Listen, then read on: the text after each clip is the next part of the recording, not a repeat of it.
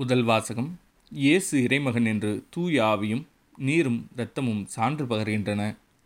திருத்தூதர் யோவான் எழுதிய முதல் திருமுகத்திலிருந்து வாசகம் அதிகாரம் ஐந்து இறைவசனங்கள் ஐந்து முதல் ஆறு முடிய மற்றும் எட்டு முதல் பதிமூன்று முடிய. அன்பார்ந்தவர்களே இயேசு இறைமகன் என்று நம்புவோரை தவிர உலகை வெல்லுவோர் யார்? நீராலும் இரத்தத்தாலும் வந்தவர் இயேசு கிறிஸ்து. அவர் நீரால் மட்டுமல்ல நீராலும் இரத்தத்தாலும் வந்தவர் என தூய ஆவியார் சான்று பகர்கிறார். தூய ஆவியாரே உண்மை எனவே சான்று அளிப்பவை மூன்று இருக்கின்றன. தூய ஆவியும் நீரும் இரத்தமுமே அவை. இம்மூன்றும் ஒரே நோக்கம் கொண்டவை. மனிதர் தரும் சான்றை நாம் ஏற்றுக்கொள்கின்றோமே கடவுள் தரும் சான்று அதைவிட மேலானதன்றோ? கடவுள் தம் மகனுக்கு சான்று பகர்ந்துள்ளார் இறைமகன் மீது நம்பிக்கை கொண்டுள்ளோர் இச்சான்றை தமிழ் கொண்டிருக்கின்றனர். ஆனால் கடவுள் மீது நம்பிக்கை கொள்ளாதோர் அவரை பொய்யராக்குகின்றனர். ஏனெனில் தம் மகனை குறித்து அவர் அளித்த சான்றை அவர்கள் நம்பவில்லை. கடவுள் நமக்கு நிலை வாழ்வை அளித்துள்ளார். இந்த வாழ்வு அவர் மகனிடம் இருக்கிறது. இதுவே அச்சான்று.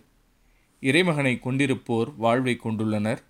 அவரை கொண்டிராதோர் வாழ்வை கொண்டிறார் இறைமகனிடம் நம்பிக்கை கொண்டுள்ளோர்க்கு நிலை வாழ்வு உண்டு என நீங்கள் அறிந்து கொள்ளுமாறு உங்களுக்கு இவற்றை எழுதுகிறேன். இது ஆண்டவரின் அருள்வாக்கு. இறைவா உமக்கு நன்றி.